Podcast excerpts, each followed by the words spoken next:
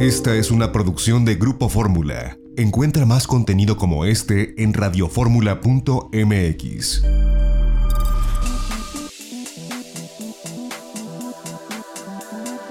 Grupo Fórmula presenta a Mari Carmen Cortés, Marco Antonio Mares y José Yuste.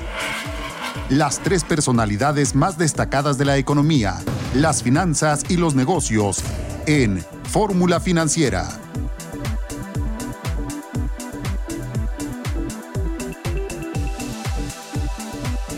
Amigos? Muy buenas noches. Ya estamos aquí transmitiendo en vivo desde la Ciudad de México Fórmula Financiera. Soy Maricarmen Cortés, me da muchísimo gusto que nos acompañe el día de hoy como siempre. Y bueno, para empezar, pues así sigue creciendo el número de contaminados, de fallecidos este, por, por COVID, más de 500, eso es preocupante.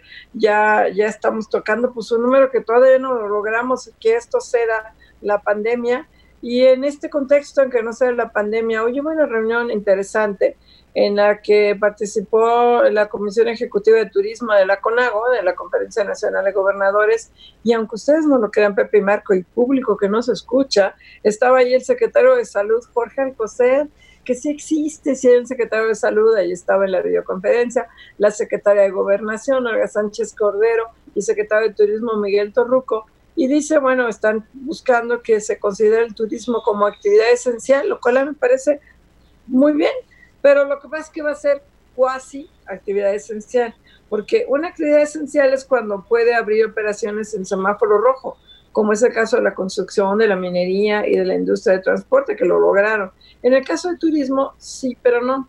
Sí va a ser actividad esencial, pero depende de cada entidad, depende del semáforo, que ahorita todo está en rojo. Se van a esperar la próxima semana a ver qué color están y a ver cuál es la, importancia que tiene la actividad turística en cada entidad. Entonces, esencial, esencial, esencial no va a ser, va a ser cuasi esencial. De todas maneras, creo que es un paso adelante para el sector turismo turístico, que es uno de los más afectados y abarca hoteles, líneas aéreas, este, todo lo que es servicios, restaurantes, bares, todos están frenados lamentablemente, y eso sí, en la Ciudad de México, que estamos en rojo, morado, guion negro, pues vamos a seguir todo cerrado. Marco Mares, muy buenas noches.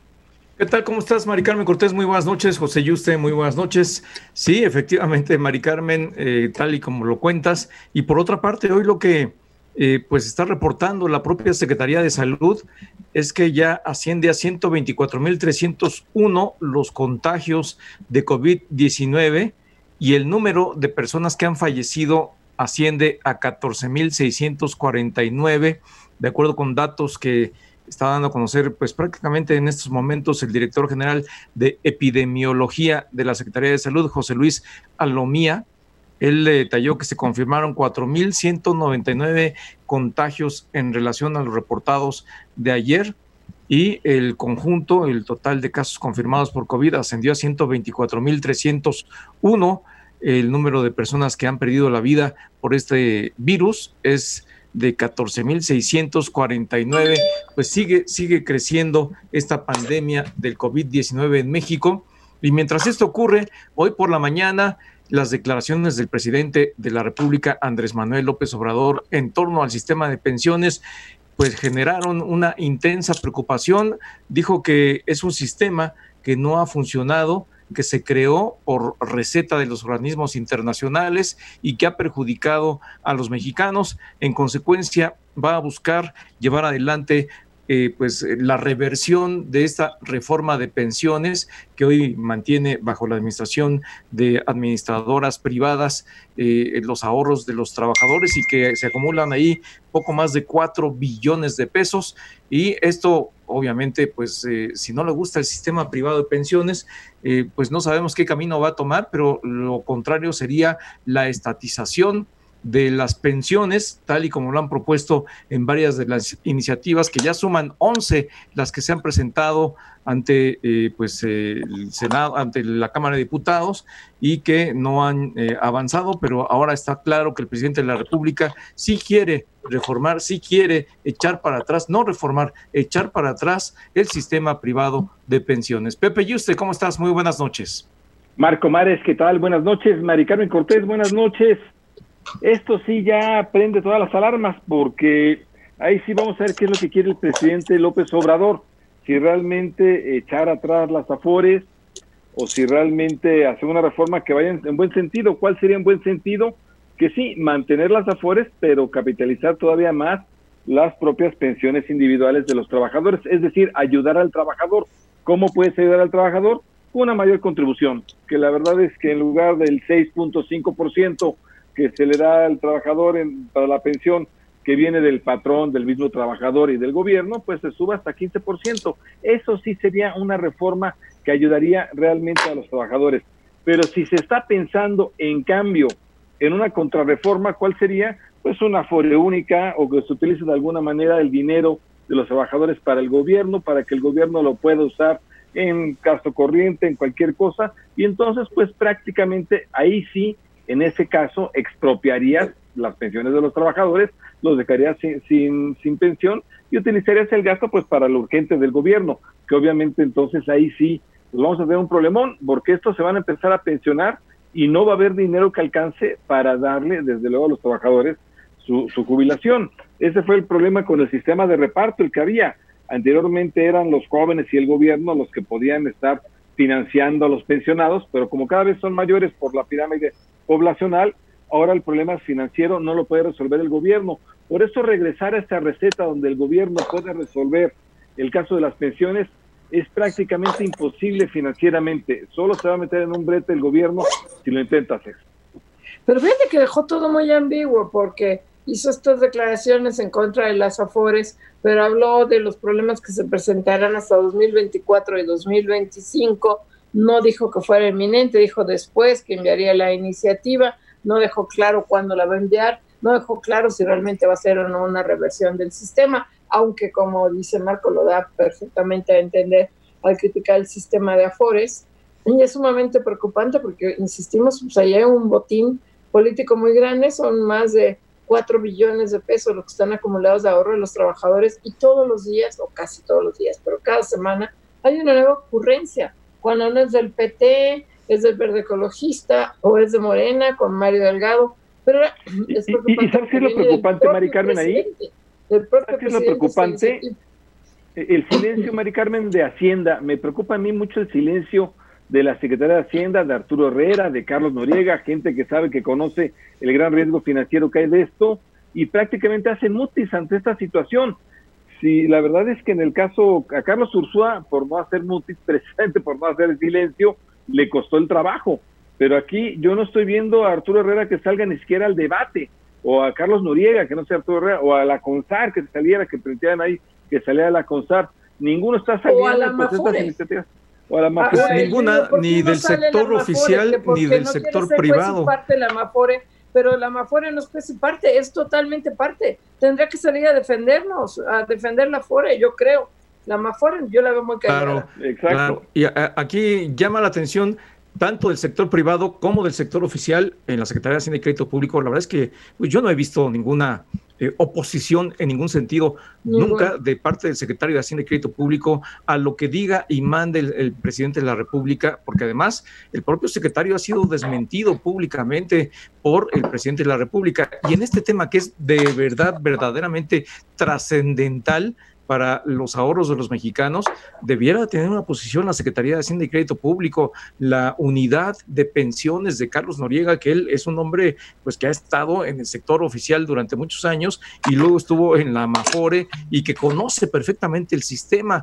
¿Quién está hablando quién le está dando al presidente de la República esa información que es completamente errónea y que lo está llevando pues a que eventualmente tome una decisión que podría ser histórica y no precisamente por los resultados positivos. Sí, no es errónea, Marco. El problema es que efectivamente a partir del 2021, 2022, que se empiezan a jubilar los primeros trabajadores bajo el nuevo esquema, sobre todo los eh, a partir de 23, 24, eh, muchos, y nos los ha dicho aquí Abraham, a, Abraham Vera, el presidente de la CONSAR, y el propio presidente de la MAFORE, van a tener una pensión negativa.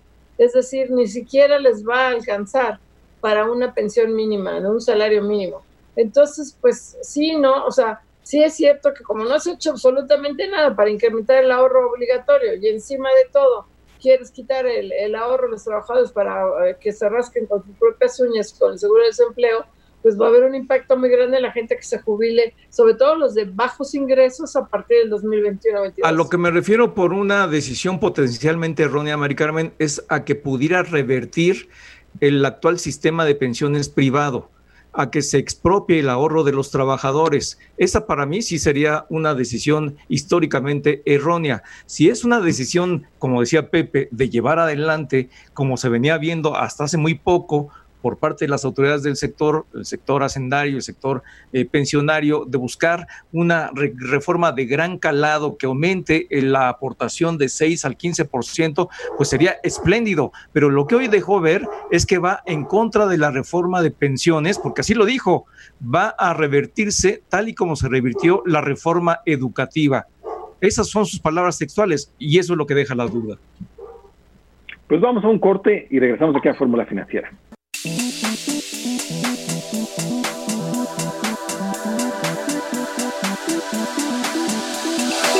Regresamos aquí a Fórmula Financiera, pues estábamos tratando de hacer el enlace con Miguel Torruco, el secretario de Turismo, por esta reunión que hubo hoy, que decíamos virtual, con los secretarios de Turismo, de Salud y de, y, este, de Turismo de Salud y de Gobernación, con la CONAGO, y bueno, qué bueno que se empiece, por lo menos se empiece a dar un primer paso para considerar el turismo como actividad esencial, pero se requiere una uniformidad. Por ejemplo, nosotros como usuarios, Cancún ya abrió. Si tú quisieras, este Pepe, Marco, Marco, Pepe, irte este fin de semana a Cancún, no sabes a qué hotel, no sabes si sí, no sabes si no, no sabes si podemos, no tenemos nosotros mismos como, no sabemos si podemos o no, claro hay que recordar que a diferencia de otros países en México, el confinamiento es totalmente voluntario. Entonces nada te impide que mañana te trepes un avión, si es que bajo qué reglas no sabemos, y no sabemos de qué hotel, y no sabemos a nada, porque la mayor parte de los hoteles en Cancún van a estar abiertos hasta el 15 de junio. Entonces sí necesitaríamos no solamente que fuera uniforme, que no, que, o sea, como que cada estado está matando a las pulgas a su propia manera, y abriendo el sector del turismo bajo sus propias reglas. Hoy también se, decía de un hotel que se está abriendo, abriendo, iniciando operaciones en Fresnillo, en Zacatecas, en plena pandemia.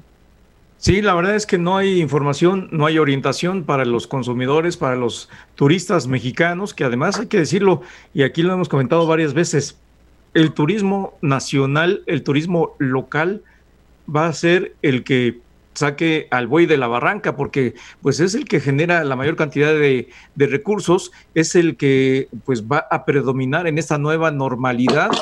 Los turistas nacionales van a buscar los destinos más cercanos, los destinos más eh, libres eh, en cuanto a eh, pues el aire libre, la capacidad de tener espacios eh, abiertos, etcétera, etcétera.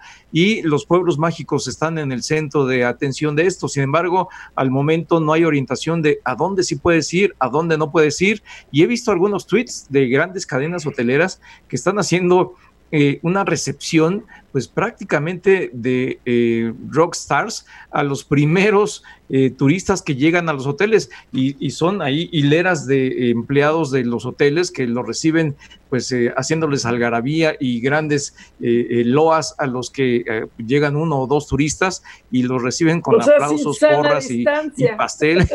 pues digamos que sí, cubriendo la sana distancia, pero en larga hilera, ¿no? Tomando este, la distancia de los dos brazos abiertos y en hilera y todos aplaudiéndoles que llegan ahí eh, pues una pareja o un turista y la verdad es que sí, hoy el turismo está sediento, sediento de turistas y no hay quien informe en a dónde sí y a dónde no. No, ¿cuál sana distancia? Si parecía eh, Festival del Día del Niño, ¿no? Ahí fue de, de, de la Telmon Palace, ¿no, Marco? Creo que fue. Fue uno de ellos, el otro fue, me parece que el Hard Rock Café. sí, la verdad es que bueno, pues vamos a ver, espere, pero qué bueno, qué bueno que empiezan a abrir los hoteles con el 30%, con todas las medidas de sana distancia que se espera, obviamente cubrebocas, todo lo que sabemos, la, la hotelería tiene que seguir pues cuidándose, ¿no? Cuidando mucho porque todavía estamos en semáforo rojo y para mí sí que bueno que vaya a pasar a hacer actividad esencial, pero pues obviamente va a ser va a ser complicada. Oigan, pues hoy con este bloque opositor amplio, la BOA que ya trae puros memes y cosas. La BOA, la BOA. La BOA, sí, quería conocer el presidente del observador, este Jesús, el director de comunicación social de presidencia, lo van a conocer temprano, pero pues es que no saben ni el origen, ni saben si es auténtico, pero pues vaya que rebotó por todos lados. Y entonces el Consejo Coordinador Empresarial, pues, eh, y Coparmex les dijeron lo, obvio, ¿no? Oye, pues no sabemos nada de eso, nos deslindamos, no somos nosotros, no estamos ahí en ese tema, ¿no? Más bien lo que le gustaría a los empresarios es volver a tener esa intermediación, interlocución con, con, el, con el gobierno, que la han perdido totalmente, particularmente con el presidente López Obrador. Más bien están en, ese, en esa situación. Los empresarios que están pidiendo, pues, unas medidas contracíclicas que de no llegarse, pues ya sabemos esto se va a profundizar peor. Pero de este, de este bando opositor ampliado, pues la verdad es que ellos lo desconocen, ellos dicen sencillamente, pues no somos nosotros. No, es un escándalo lo que pasó con la OA, más allá de que ya todo el mundo se está burlando de que es la canción de la OA, la OA, y el que los que mientan, no va la canción, a veces luego la ponemos, pero bueno, más allá del nombre, este, no hay ni una sola prueba, no hay ni un solo documento, se utilizan recursos públicos desde la presidencia de la República, se acusa a, asociaciones, a, los expresidentes Vicente Fox y Felipe Calderón, a compañeros nuestros, como es el caso de Ciro Gómez Leiva, de Leo Zuckerman, de Amparo Casar, que desde luego están profundamente indignados con esta publicación, que desde luego niegan que no están formando parte de ningún bloque, lo único que están haciendo es... Víctor Trujillo. Es un ataque a la libertad de expresión muy grueso, porque además no te puedo acusar a ti, Marco, a ti, Pepe, de que estás formando un bloque opositor. ¿Y dónde están las pruebas? ¿De qué? ¿De dónde? ¿Cómo? Ah, no, porque hay un documento ah, pues que dice confidencial. en el último caso, Mari Carmen, Pepe, en el último caso sería completamente legítimo que se pudieran organizar y se pudieran eh, eh, eh, poner de acuerdo para tener un bloque opositor. Eso no tendría nada, nada de ilegal. Eso es parte de los derechos que tenemos como ciudadanos, pero no existe. Y como tú decías, Mari Carmen, es algo totalmente eh, eh, eh, pues sin comprobación. Y lo que sí hay que decir es que eso ya lo había hecho público la SS, como pusieron por ahí en algún tuit, y preguntaron quién es la SS, pues la Sonora Santanera, la Sonora Santanera con él la UA, y, además decía, ya los, ya los periodistas lo saben, lo saben, y ya los ingenieros y todos los demás ya lo sabían, y lo cierto es que aquí eh, aunque es evidente que no hay prueba, no hay fundamento, es un documento escrito a máquina. ¿Quién en estos tiempos escribe a máquina? Creo que ya ni en Santo Domingo escriben a máquina. Y además le ponen ahí el sello de confidencial. Marcos, ahora te dicen que para que no te cachen en los ciberataques debes escribir a máquina, ya fuera de broma. Entonces muchos están desempolvando sus máquinas de escribir porque ahí no hay huella digital. Para que no haya huella digital, para que no te puedan Pues le salió el tiro por Santo Domingo, porque pues la verdad es que más, más temprano que tarde los descubrieron. Ay, la verdad es que no puedes acusar así, porque te llegó algo anónimo, que el pueblo te lo envió, que no está autentificado, que no sabes el origen, pero que lo dices. Oye, pues sabes qué, yo, yo creo que la verdad, Mari Carmen, me quitaste el helado de chocolate, oye, no te quité el helado de chocolate sí me lo quitaste porque me lo dijeron. ¿Quién te lo dijo? No te lo, no, pues aquí me llegó una carta. No, ¿cómo te vas a además ni me gusta. Además ni me gusta el chocolate, estoy a dieta, no lo pruebo desde hace 10 años. No me gusta el chocolate. Así fue esto. ¿Cómo, demonios si se llegó? Porque el pueblo me lo envió. Pues yo más, entonces sí, cuando ves eso, yo al principio me, preocupé, vi el, vemos el texto, y sí, cuando ves ya que no está autentificado en el que sabes el origen y que el pueblo lo envió, pues la verdad es que no hay una sola prueba, no hay un solo documento, está acusando de, o sea, de pacotilla, es verdaderamente vergonzoso lo que hizo hoy el presidente de la República y Jesús Ramírez, vergonzoso. A ver si no le exigen un derecho de réplica ahí en la misma mañanera, en el mismo espacio y con la misma dimensión de la, de, de la reverberación que hizo todo este tipo de acusaciones, porque desacreditan Bien dice el dicho que, bueno, pues cuando tú acusas, señalas algo, pues algo se queda, ¿no? En la opinión pública, porque la gente se queda con lo que dice el presidente de la República en su conferencia mañanera, y si el presidente dice que fulano, sutano, mengano y las organizaciones tales X y Z están haciendo un complot, pues ya se quedó en la mente de muchas personas. El dicho dice, difama que algo queda, exactamente, y esto es lo que puede estar sucediendo, y la verdad yo creo que hacen muy bien. Ciro se deslindó, dijo, oiga, no me meta en eso, Leo Zuckerman, Leo también lo dijo, este, Víctor no me meta en eso. eh, sí, Pablo Iriart, este, los expresidentes, pues sí. Porque además, pues no, hay, no, no lo firma nadie, no hay ningún autor, este, y además, si lo hubiera, tener un bloque opositor ni siquiera es algo malo, efectivamente no es ilegal, ni siquiera sería eso, pero no lo son, porque la mayor parte de los periodistas ejercemos el derecho de opinión, no el derecho de estar ahí militando políticamente. O sea, ¿no? ese es el problema de cuando pones las cosas en blanco y negro de o estás conmigo o estás en contra mí, de mí. La verdad es que ahí sí vas partiendo a todos los que pueden criticar y en la enorme pluralidad de la sociedad mexicana, pues estás diciendo que ya están en contra tuya. No, tienes el derecho de criticar, criticar con razonamiento además, y, no necesariamente estás en contra de alguien ni, eres opositor. Pero bueno, regresando al, tema, la verdad de las cosas hoy, pues los empresarios están, si ya, ya de por sí estaban cabizbajos frente a lo que hay con el gobierno, pues eh, dicen de qué se trata, porque en efecto, si han criticado la falta de estímulos contracíclicos para esta, para esta crisis económica y sanitaria, lo cual nos va a llevar pues a, un desempleo todavía mayor que dure más tiempo y a quiebre de empresas que quizás se podrían haber salvado. Y nos va a llevar también esta falta de medidas contracíclicas pues a una depresión económica que dure no solo este año, posiblemente dure más o de aquí a que nos recuperemos es más larga la recuperación. Así que los empresarios, pues mal y de malas. ¿Cuál es el peor escenario que planteó el Banco de México eh, la semana pasada, hace dos semanas? El escenario que decía que hubiera tres años de, de crecimiento negativo. O sea, el año pasado, que fue menos 0.3, este año que si bien nos va a ser menos 8, menos 7.9, el año próximo que se cayera el Producto Interno Bruto por tercera ocasión en lugar de subir, estaríamos hablando de algo que no hemos vivido ni en los peores años del, ni creo que ni con López Portillo y Echeverría vivimos tres años consecutivos de caídas. No, no se han Yo creo que detrás de todo esto, Mari Carmen, Pepe, está precisamente esta situación, esta circunstancia de dificultad económica que están tratando de ocultar, están tratando de tapar el sol con un dedo, porque el presidente de la República poco se refiere a esta mala condición económica, incluso siempre dice que vamos a salir y que va a salir fortalecido el, país, aunque no dice cómo. Lo cierto es que tú decías, Pepe, hace un momento, los empresarios están cabizbajos. Yo creo que están que no se hallan, porque los, empresarios han, han resentido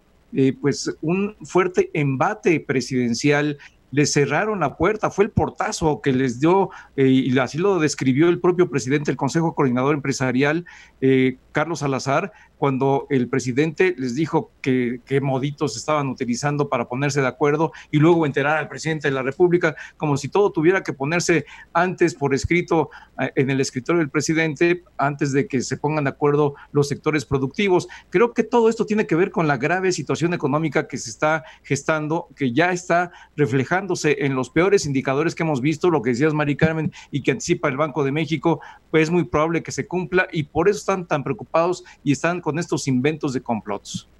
Fíjate, Marco, con lo que decías, de las 68 propuestas, ustedes, Marco, Mari Carmen, recuerdan que realmente el gobierno haya aceptado alguna, haya hecho alguna, alguna oferta sobre estas 68 propuestas que le costó trabajo al Consejo Coordinador Empresarial. Fue algo, un, un, taller este, bastante bueno, algo que realmente puede sacar adelante eh, en esta crisis económica y la verdad es que nada, simplemente le hicieron vacío, les hacen vacío en el Palacio Nacional y el presidente del observador ya les hace vacío a los empresarios y hoy no solo les hace vacío, sino para que para que ya no se animen a criticar tanto también, por si acaso, los Oye, ¿Y Alfonso Romo? No existe.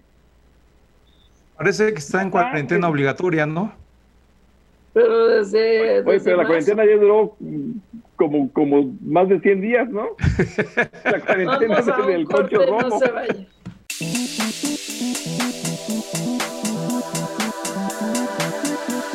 Fórmula Financiera ya tenemos en la línea a Cristóbal Thompson. Él es el director ejecutivo de la MIF, la Asociación Mexicana de la Industria de Investigación Farmacéutica. Cristóbal, ¿cómo estás? Muy buenas noches. Hola Mari Carmen, buenas noches. Me da mucho gusto saludarte a ti, a toda la gente que nos escucha y espero que te estés cuidando mucho, Mari Carmen. Aquí nos estamos cuidando, todos estamos vía Zoom ya desde hace como un mes y todo indica que vamos a seguir así un buen rato, todavía sin poder salir. Cuéntanos ustedes en la MIF, ¿cómo van este, con todas pues, estas investigaciones que están, no sé si frenadas, detenidas, con los problemas que hay en la COFEPRIS? de, que se ha convertido en un cuello de botella. Cuéntanos. Sí, primero, bueno, gracias por, por, por, tener la oportunidad de platicar con ustedes. Número uno, yo diría que estamos en una época obviamente sin precedentes de esta pandemia que nos trae muy preocupados a todos y, y, en este sentido déjame decirte que la industria de innovación farmacéutica a nivel internacional por primera vez en la historia ha abierto su biblioteca de archivos, su biblioteca de activos, es decir, toda la información que hemos acumulado de experiencias, de haber desarrollado otras vacunas, otros medicamentos, a la orden para poder crear una vacuna que nos saque de esta pandemia. Te doy algunos datos. Hoy hay, y esto es un tiempo récord, en menos de seis meses, 133 vacunas en evaluación preclínica, en fases tempranas, y hay 10 vacunas ya en alguna etapa clínica, lo cual es una muy buena noticia. Eh, todavía es muy temprano para, hablar de, tener una vacuna ya al mercado, pero claramente esto ha mostrado que el ecosistema de salud, la inversión en investigación clínica que hacen todas las empresas de AMIF a nivel global es lo que nos está permitiendo eh, rápidamente poder eh, lograr una solución para esta pandemia. Y en el caso de, de estudios, ya en seis meses se, han, se están llevando a cabo 1.829 estudios, tanto para vacunas como para tratamientos que mitiguen el efecto de COVID, y de esos 26 estudios se están haciendo en México. Y además de esto, de encontrar un tratamiento y para eso una vacuna que requiere seguridad y eficacia, es importante empezar a trabajar y ya lo están haciendo las compañías de AMIF a nivel global, que es inversión en ampliar todas sus plantas para poder tener la capacidad de producir lo que vamos a necesitar, billones de dosis para poder inmunizar a todo el planeta. Esto se está haciendo aún sin saber si tenemos una vacuna exitosa. Y todo eso es muy importante, pero además para tener rapidez y poder llevar esa vacuna a los pacientes y a las personas es muy importante eh, tener una autoridad regulatoria a nivel global que esté realmente pudiendo acelerar los procesos eh, para tener esas vacunas. Y, en ese punto sí, sí tenemos algunas, algunas preocupaciones que debo comentar. Eh, el acceso a innovación ha sido un camino sinuoso, en los últimos dos años. Desde hace un año hay por lo menos 60 moléculas nuevas en, en COFEPRIS que todavía no han salido. Eso es un tema de preocupación. Y también hay otros trámites que se han ido atrasando. Y cuando yo menciono trámites, es importante decir que cada vez que hay un atraso en algún trámite, al final del día lo que estamos viendo es que un paciente, Mari Carmen, Pepe, Marco, Cristóbal o cualquiera de nosotros que pudiera necesitar algún tipo de medicamento no lo tuviera en tiempo. Entonces creo que eso es importante, que la autoridad realmente pueda acelerar sus procesos y para ello la MIF en los últimos días ha entregado un documento de experiencias internacionales de cómo las autoridades están acelerando todos los procesos de COVID y en general para tener mayor acceso a innovación y esperamos que ese documento sirva para que COFEPRIS pueda realmente estar a la par de todos los demás trabajos que estamos haciendo para que todo el mundo cuanto antes esté esa vacuna y que podamos tenerla todos en el país sea bueno para nosotros. Ah, eh, así es, Cristóbal, ¿cómo estás? Te saluda Marco Antonio Mares, muy buenas noches. Hola Marco, buenas noches, ¿cómo estás?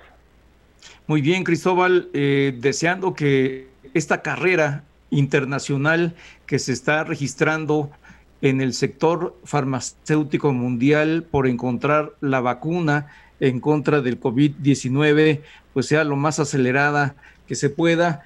Si nos refieres, y nos sería de mucha utilidad, eh, ¿qué cantidad de recursos se están invirtiendo a nivel mundial para encontrar esta vacuna? ¿Y eh, cómo se está registrando esta competencia? Porque hay que decirlo, se está eh, observando esta carrera por encontrar la vacuna en un contexto de plena competencia mundial.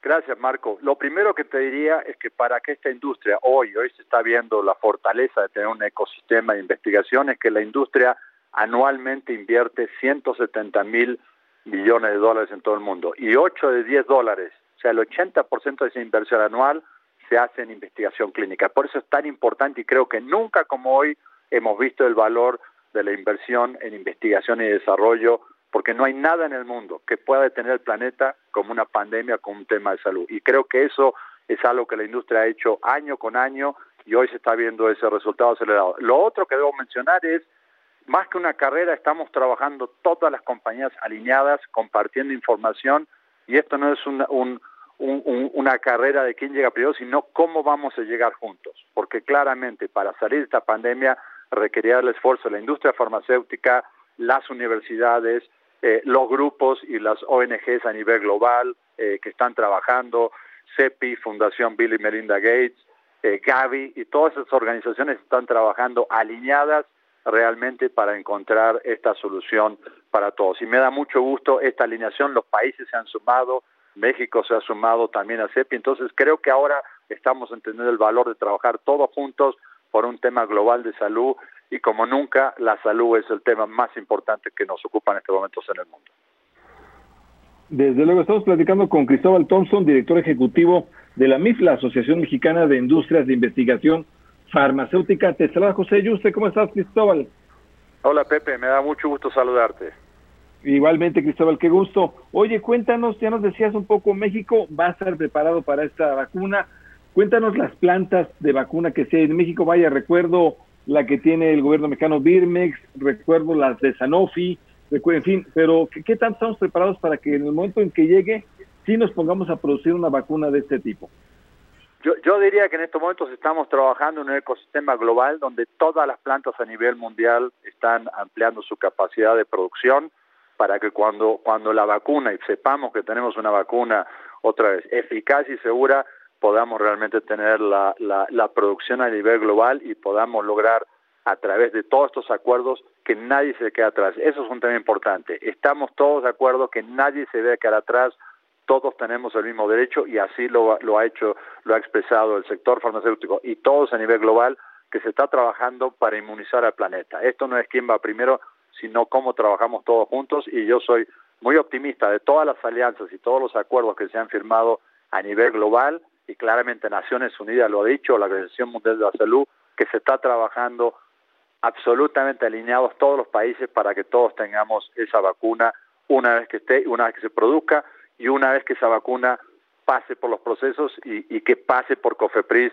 de la manera más rápida para que todas las personas, porque aquí sí todos tenemos necesariamente que vacunarnos para salir de esta, de este gran problema que tenemos ahora. Y, y lo dices bien, Cristóbal, ojalá pase rápido por por parte de la COFEPRIS, porque digamos que si eh, tú lo dices, son varios los países que están trabajando en ella y no vamos a poder realmente sentirnos seguros hasta que esté la vacuna.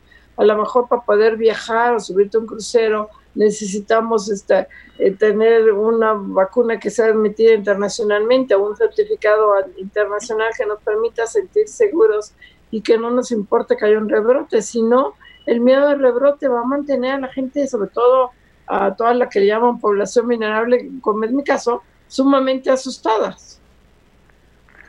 Por eso, por eso es necesario trabajar alineados y lo estamos haciendo y por eso es necesario que todos a nivel global estemos trabajando juntos y que las autoridades en todos los países entiendan la importancia de invertir en investigación, invertir en innovación, de acelerar procesos, porque en la medida que los medicamentos lleguen temprano a los pacientes, a las personas, eh, eso va a traer un alivio muy importante. Y déjame darte un dato, y esto es como consecuencia del problema de COVID, claramente los sistemas a nivel global están siendo probados al límite, están colapsados y un estudio de, que recién se publicó de la OMS dice que el 80% de los países han dicho que los pacientes en tratamiento de cáncer, diabetes, obviamente se están demorando por todos los temas de COVID, de COVID y es entendible. Y ahí el sector también está trabajando, estamos en conversaciones a ver cómo podemos apoyar para que esos pacientes, sabiendo que muchos hospitales están absolutamente eh, colapsados en este momento, podamos trabajar en un proyecto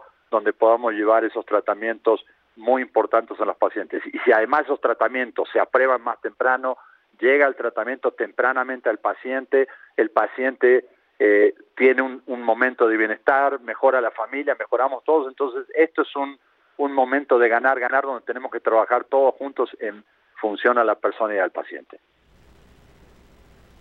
Pues sí, la verdad es que te agradecemos muchísimo. Hay muchas preguntas sobre este tema. Cristóbal Thompson, director ejecutivo de AMIF, pero se nos acabó el tiempo. Muchísimas gracias por la entrevista.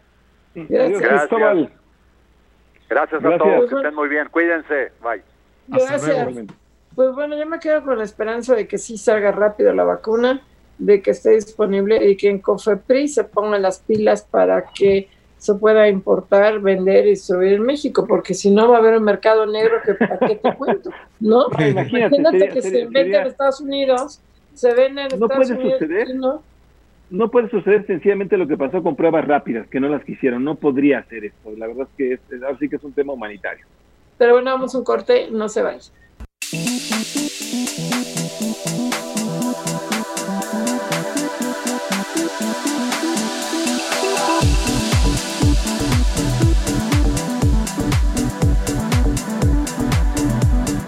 a Fórmula Financiera y bueno, hoy se da a conocer las cifras de la inflación, sube más de lo que se había anticipado quizás por muchos de los analistas, 2.84. Este, esto lo que se subió, eh, que subió la gasolina, 2.84 en mayo, impulsado por alimentos y energéticos. Eh, también subió el índice de peso al, productor, también subió la inflación subyacente, que es está la que más le preocupa evidentemente Oye, Mari al INEGI. Y también subieron los precios de las bebidas alcohólicas y de los cigarros, justo en el confinamiento, justo en el, en el encierro, pues para que veas. Sí, porque yo conozco gente, y no voy a decir nombres, que se ha unas borracheras a través de Zoom, que para qué te cuento. verde! Pero bueno, ya tenemos en la línea a Nathan Poplansky, él es el presidente de la Canaco. ¿Cómo estás, Nathan? Nunca pronuncio bien tu nombre, tú me disculparás. Buenas noches. Hola, Mari Carmen, ¿cómo estás? Me da mucho gusto saludarlo. Y aunque no lo pronuncies bien, siempre sé que lo haces con cariño, entonces eso es lo que más te aprecio. con cariño y con un poquito de ignorancia, pero bueno. Oye, Nathan, cuéntanos, ¿Cómo se pronuncia? De una vez dime, ¿cómo, ¿cuál es la manera correcta? Nathan Poplawski. No, el otro, Poplawski. Poplawski. No lo, te, te, digo que no lo digo bien, Nathan, si puedes, está fácil. La, la, la es lo que cuenta.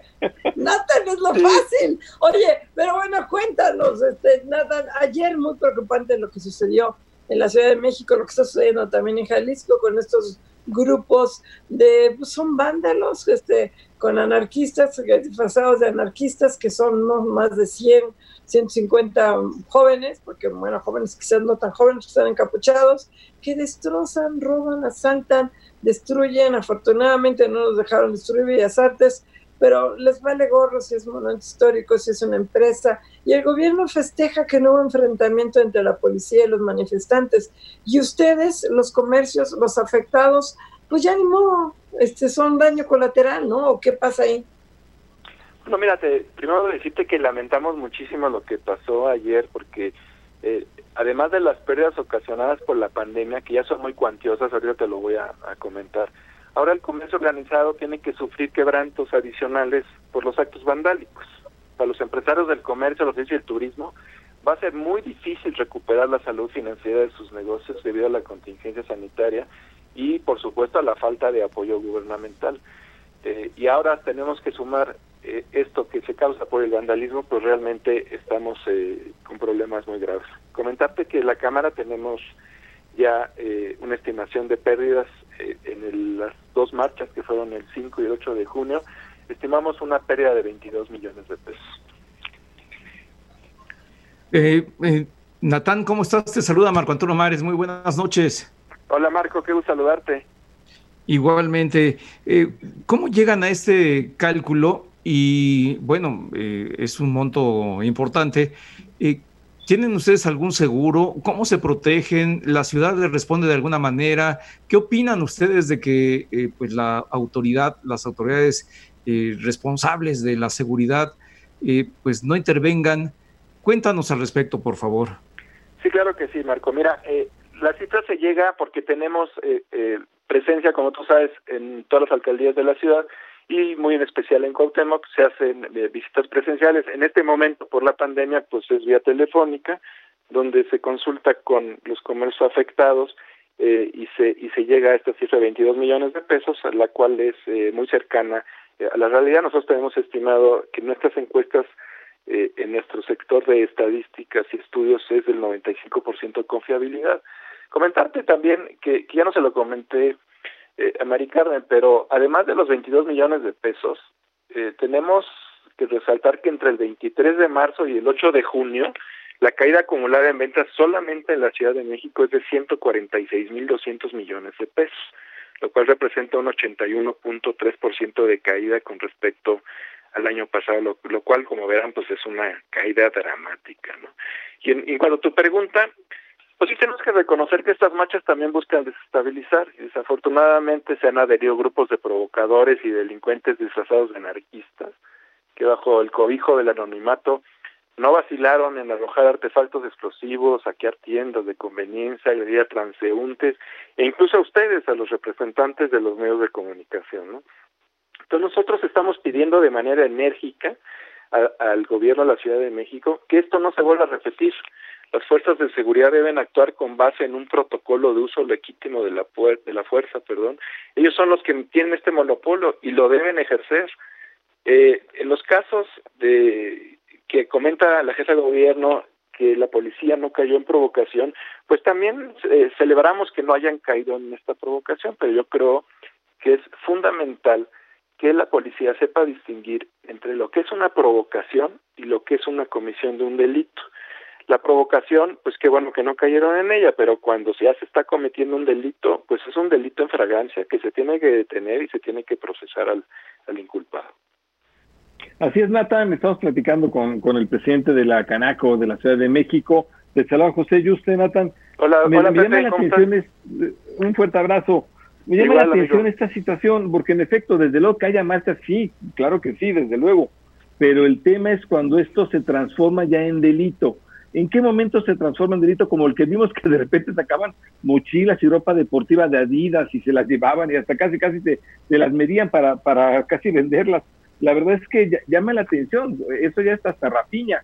¿En qué momento sí se, sí se transgrede esto? ¿Y qué les dicen las autoridades cuando tú le dices a la autoridad, de, sí, está bien que, que no haya represión, pero una cuestión es que también te protejan de delitos como este? Bueno, mira, estoy totalmente de acuerdo contigo. Nuestra institución, tú lo sabes, nos hemos distinguido siempre por defender el principio de la legalidad. Y en ese sentido, pues creemos que todos tenemos el derecho a manifestarnos libremente, pero ese derecho pues termina cuando invadimos la libertad de otros, ¿no? Eh, nos oponemos eh, rotundamente a que la protesta pública derive en actos vandálicos que desvirtúan los propósitos que en el momento pueden ser legítimos, pero cuando eh, se involucran estos vándalos, pues esos mismos eh, propósitos pues dejan de ser legítimos porque se desvirtúan. En este tema que comentas, pues yo creo que fácilmente se puede distinguir lo que es un delito. Eh, cuando alguien, como dices tú, se roba una mochila o rompe vidrios, pues eso es un delito del orden común y es un delito que lleva penas asociadas. La policía sabe muy bien si ese mismo delito lo cometiera una persona sola, pues evidentemente esa persona sola se le detendría y se le consignaría. Aquí pues es lo mismo, no porque sean muchos el delito es menor. Entonces nosotros pues sí hemos estado en contacto con el gobierno, ellos eh, están sensibles a este tema, también eh, creo yo, tengo la confianza en que esto ya no vuelva a suceder, así, así es lo que estamos nosotros pidiendo. Eh, como sabes, el día de mañana va a haber otra marcha, una marcha anunciada eh, para el día de mañana y pues esperamos que no se repitan estos hechos el día de mañana. Pero eh, tu esperanza se basa en algo concreto o nada más que ojalá Claudio Sheinbaum se ponga las pilas porque hasta ahorita pues no, no ha habido nada concreto y tampoco, y además sigue todo eso, también te quería preguntar, Nathan, sigue todo en rojo y no tenemos ni para cuándo se puedan abrir, con excepción de las tiendas que venden eh, alimentos y bebidas, no tenemos para cuándo te puedes ir a comprar un par de zapatos o, o lo que sea, o sea, los comercios siguen cerrados. Sí, bueno, en tu primera pregunta, mi esperanza radica en que estamos viendo un cambio de actitud.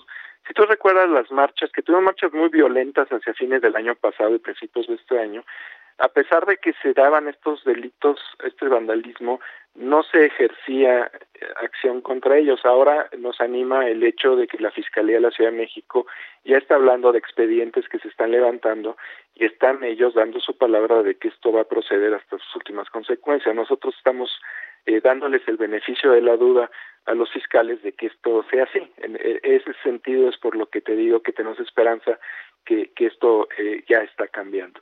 En otro sentido, en el tema de los semáforos, pues sí, eh, eh, hay un plan de reapertura que conocemos muy bien, que eh, depende 100% del color del semáforo y eso es donde está la duda y donde está la inquietud de todos, porque ahora estamos en rojo, no tenemos bien a bien la seguridad cuando va a cambiar a naranja. Eh, y la realidad es que las MIPIMES ya no aguantan, las MIPIMES llevan prácticamente tres meses eh, de estar cerradas incluso están la mayoría de ellas eh, poniendo en riesgo su propio patrimonio de ellos y de los dueños de las MIPIMES para mantener la plantilla laboral, para pagar sus impuestos, y esto ya está llegando al final de la capacidad que tienen. Para muchas de ellas ya ya pasaron, ya tuvieron que, que despedir a las personas. el desempleo en la Ciudad de México es gravísimo, estamos estimando que pueda llegar ya a las 250 mil plazas de trabajo. Urge que se que exista la reapertura eh, pues sobre todo, digo, en todos los casos, pero también el tema de los restaurantes, de los hoteles, de todo el turismo que están en cero, o sea, no, no venden absolutamente nada, pues sí esperamos que se reabran a la, a la brevedad posible, pero también quisiéramos ver que el gobierno cambiara eh, este concepto de ocupación, porque están pidiendo que los restaurantes abran con un 30%, cuando los estudios que tenemos en los restaurantes es que necesitan por lo menos de un 40% únicamente para poder llegar a sus puntos de equilibrio. En el caso de los hoteles también están pidiendo ese 30%. ¿Perdón? Ojalá que les hagan caso, Nathan, pero nos queda minuto y medio y yo quisiera preguntarte si tienes el número, el dato de los negocios que potencialmente podrían entrar en quiebra. Pues nosotros estamos estimando que de las más pequeñas, las micro y pequeñas, de no, no darse los apoyos de gobierno que estamos requiriendo, 35% de estas MIPIMES están en riesgo de desaparecer. Qué bárbaro, pues es muchísimo, es de verdad muchísimo lo que podría desaparecer. Eh, ahí, ¿han pedido algún tipo de apoyo o alguna alguna facilidad regulatoria, en fin, para sobrevivir ante este, ante este tema? Lo que requerimos, pues, es, eh, hemos pedido diferimiento en el pago de impuestos, no estamos pidiendo que se regale nada, simplemente que se difiera y se pueda pagar cuando ya se tenga. Estamos pidiendo también, por supuesto, créditos a muy largo plazo y a muy, muy baja tasa de interés porque requerimos de un capital de trabajo para poder reiniciar actividades. Yo creo que no hay nada más caro para un gobierno que una persona desempleada. Es mucho mejor hacer todo lo posible para que conserven su trabajo porque lo contrario, un desempleado tiene dos opciones una es la informalidad y la otra es convertirse en una, en una estadística más de este grupo más desfavorecido que no tiene ingresos para sobrevivir. Pues te queremos agradecer mucho, Nathan Poplaski, Nathan Poplaski, presidente de la Canaco. Muchísimas gracias. Muchas gracias, a ustedes. Les mando un fuerte abrazo y cuídense mucho, por favor. Sí, igualmente. Gracias. Vamos rápidamente a un corte.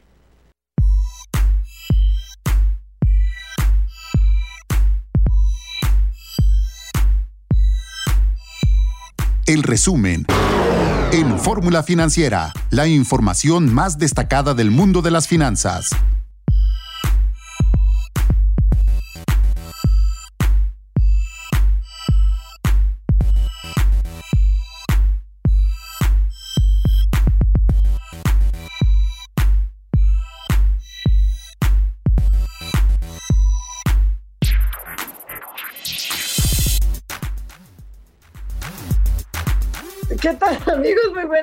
Estoy para que vengan ya, pero ya. Muy buenas noches. Soy Maricarmen Cortés, soy Fórmula Financiera. Nos da muchísimo gusto que nos acompañe el día de hoy. Ahorita voy a acomodar bien mi cámara porque está toda chueca, pero nos ven a través de canal 157 de Sky, 121 de Easy, 153 de Megacable, 354 de Dish, 161 de Total Play y a través de las cadenas locales aquí en la República Mexicana. Y en Estados Unidos nos ven a través de Latino View Latino Infinito y Dish Latino, muchísimas gracias por vernos. Y bueno, déjame decirle que entre las notas relevantes de al de hoy es esta preocupante declaración que hizo López Obrador en torno a las Afores, diciendo que pensaba pues cambiarlas, quizás revertirlas, que enviaría una nueva iniciativa, no ahorita, porque dice que sé que no es ahorita lo prioritario, pero que le preocupa mucho que va a pasar en 2024, 2025, cuando efectivamente mucha gente empiece ya a pensionarse bajo la nueva ley de, la ley 1997 y muchos no van a alcanzar ni siquiera una pensión mínima. Entonces, pues nos preocupa porque no se sabe si esto implica dar marcha atrás, si una contrarreforma, desaparecer el sistema de afores o lo que sería ideal, que lo dudo mucho, sería una, una reforma para poder incrementar el, el ahorro obligatorio, que esto es lo que tendría que hacerse con mayores aportaciones del sector privado y de los propios trabajadores y del gobierno, pero dudo mucho que López Obrador se inclinaría por esa que sería la mejor de las opciones. Y bueno, la Secretaría de Hacienda ha dicho esta boca es mía, el subsecretario de Hacienda, que además, Carlos Noriega, que además está era el presidente de la Mafore, bueno, es el director de Banca y Ahorro, ni siquiera ha dicho esta boca es mía. Y lo peor, lo que a mí me parece peor de todo, es que la Mafore que encabeza Bernardo González, que sería la primera que tendría que salir a defender el sistema, un canadito se ha puesto, no quiere decir, no sé si le da miedo a Bernardo González, no sé qué pase, pero sí, así que un canadito se van a poner y se lo puso a la Mafore, me parece muy mal. Marco Mares, muy buenas noches. ¿Tienes tu micrófono apagado, Marco? Ya. ¿Cómo estás, Mari Carmen Cortés? Muy buenas noches. José Yuste, muy buenas noches. Pues sí, es una nota muy preocupante la que dio hoy el presidente de la República porque específica y abiertamente habló de revertir la reforma que permite el sistema de pensiones privado que está actualmente en vigor en nuestro país. Él habló de revertirla igual que se revirtió la reforma educativa.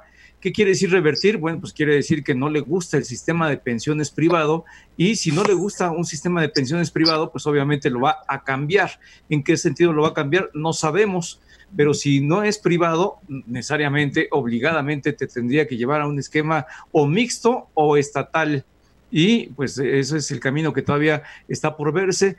En segundo lugar, lo que preocupa de este discurso del Ejecutivo es que cambia radicalmente respecto de lo que venía diciendo hasta hace muy poco, eh, no solamente él, sino su equipo eh, hacendario y de, eh, de, la CONSAR, en el sentido de que venían en la búsqueda de una reforma de gran calado para que este sistema de pensiones eh, se perfeccione y permita continuar con eh, la administración del ahorro de los trabajadores a través de las AFORES. Sin embargo, pues esto evidentemente quedaría hecho a un lado, lo cual implicaría que llevaría a una decisión muy similar a la que tomó en, los ochentas el entonces presidente de la República, eh, José López Portillo, cuando estatizó a la banca. Veremos, ojalá que no sea el camino de la estatización de las AFORE, pero por lo pronto sí hizo que se levantaran las cejas en muchos lugares, aunque expresamente muy pocos o prácticamente nadie se ha manifestado todavía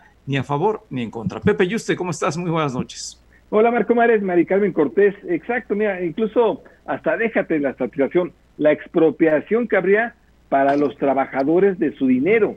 Eso podría ser una realidad. Esto ya lo vimos en Argentina con el corralito a, inicios de este siglo y lo podemos ver si, si, se está jugando con esto. ¿Qué quieren hacer? Que realmente una fore única del gobierno para que maneje todo el dinero de los trabajadores, pero ese dinero es de los trabajadores, es del trabajador de por sí, ¿cómo sería una buena reforma? Y lo comentábamos Marco y Mari Carmen al principio del programa, una buena reforma sería que esa cuenta individual le hiciéramos crecer. ¿Cómo?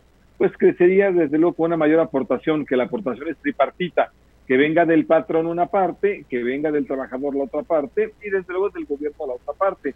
Pero si no tenemos una mayor participación, que hoy en día es del 6.5% del salario, podría crecer a 15%, y si no hay ese crecimiento, pues la verdad es que en efecto la atención en las afores va a ser muy pequeña, apenas del 30% del sueldo del trabajador. Entonces lo que se está proponiendo en efecto, el presidente López Obrador ahora sí que dice la verdad en, en, el momento que dice, oigan, es que no va a funcionar porque le van a dar muy poco dinero al trabajador. Sí, pero la verdad es que la solución no es que regrese a una Afore para el gobierno, donde el gobierno pueda manejar a diestra siniestra más de 4 billones de pesos, sino la, la solución ahí sería más bien cómo complementamos esa cuenta individual del trabajador. Ese es el tema, porque desde luego este enorme monto de las AFORES, pues es apetecible para la, la 4T. Desde, en un momento donde no hay recursos, pues quisieran utilizar estos recursos para lo que sea. Y bueno, por otro lado, se dio a conocer también la inflación al cierre de mayo, subió no para desgarrarnos las vestiduras, porque estamos hablando de 2.84% dentro del rango del Banco de México, pero estamos hablando de que subió en mayo con la economía cerrada. Ojo, está sin actividad económica, con el PIB que todavía no sabemos que se hizo pomada, y así subió la inflación, subieron precios de energéticos, que además los precios del petróleo llegaron en mayo a un nivel muy bajo, pero subieron, subió alimentos, y decía este Pepe, y usted, bebidas y cervezas, o que, porque si no había, pues cigarros. Y carros, carros que no se vendieron, no, bueno, porque muchos son importados. Pero bueno, también se el, el índice de precio al consumidor, aunque no es un dato, insisto, como para desgarrarse las vestiduras, pues sí es un indicador que alzaría las antenas, sobre todo en el Banco de México, y que puede ser que haga que el Banco de México no baje las tasas de interés más en la próxima reunión de la Junta Monetaria, que eso es lo que están observando los analistas, este, si va a haber o no un nuevo descenso en las tasas de interés. Pues sí, la, la verdad es que aquí lo que se puede ver es que de alguna forma, por lo menos, eh, este indicador nos está dejando ver que los mexicanos están, estamos comiendo un poquito más sano porque se están comiendo más frutas y verduras y está elevándose el precio, pero por el lado negativo es que estamos cayendo en los vicios, se está consumiendo más bebidas alcohólicas, tabaco y eh, pues obviamente eh, la recuperación de los precios de los energéticos. Nos habla de que la, el confinamiento no está siendo nada efectivo. Están circulando muchos coches, por eso es que están aumentando también los precios de los energéticos. Pepe y usted. Así es, y fíjate que el confinamiento en México, bueno, hubiera sido, no sé cómo sea en otros países, de seguro no, no vamos a ser los únicos donde aumentó el precio de las bebidas alcohólicas y de los cigarros. Seguramente va a haber otros no, que Rusia nos gana. Vaya, sería ideal que se hubiera el de los libros, que dijéramos románticamente que capitó la cultura. Bueno, no necesariamente. Incluso recordemos el tema de la cerveza, ¿cómo fue? El tema de la cerveza, Claudia Sheinbaum le ganó al Bronco, es decir, bueno, queda abierta la venta de cerveza en la Ciudad de México hasta que se agotó. Y en efecto, ahí como decía Julio Santalla, el presidente del INEGI, eh, decía, bueno, es un tema de oferta y demanda. En efecto, hubo mucha demanda de bebidas alcohólicas y de cigarros y desde luego había, había oferta limitada. Pues sí, lamentablemente así está. Oye, y rápidamente antes de que nos gane el, corte, la YATA da a conocer que este año se están perdiendo diariamente en la industria de la aviación a nivel mundial 230 millones de dólares. Eso es lo que están diciendo cada día en global. O sea, uno de los, volvemos a lo mismo que también decíamos, uno de los sectores más afectados es el turismo y las aerolíneas en especial. Porque, a ver, tú te vas a subir a un avión y te vas a ir a, de vacaciones a Madrid. No. No, no, no, no, no. Pero tú sí, Mari Carmen, tú les vas a ayudar. Yo cuando pueda chance, pero ahorita tampoco. Mari Carmen, ¿tú viajarías? ¿Eh? con el con el cubrebocas, porque vas a tener que bajar con el cubrebocas. Lo que me, no, siempre cuando Madrid no te pongan cuarentena, porque si te vas a ir de viaje y llegas a Madrid y te dice, ¿dónde vienes de México? Uh, COVID, no, vas a un hotel 15 días, pues no. Para eso me quedo en mi casa. Y 14 días en un hotel hasta que hasta que te dejen salir. ¿sí? Que yo creo que eso va a ser hasta que esté la vacuna. Pero bueno, vamos a un corte, no se vaya.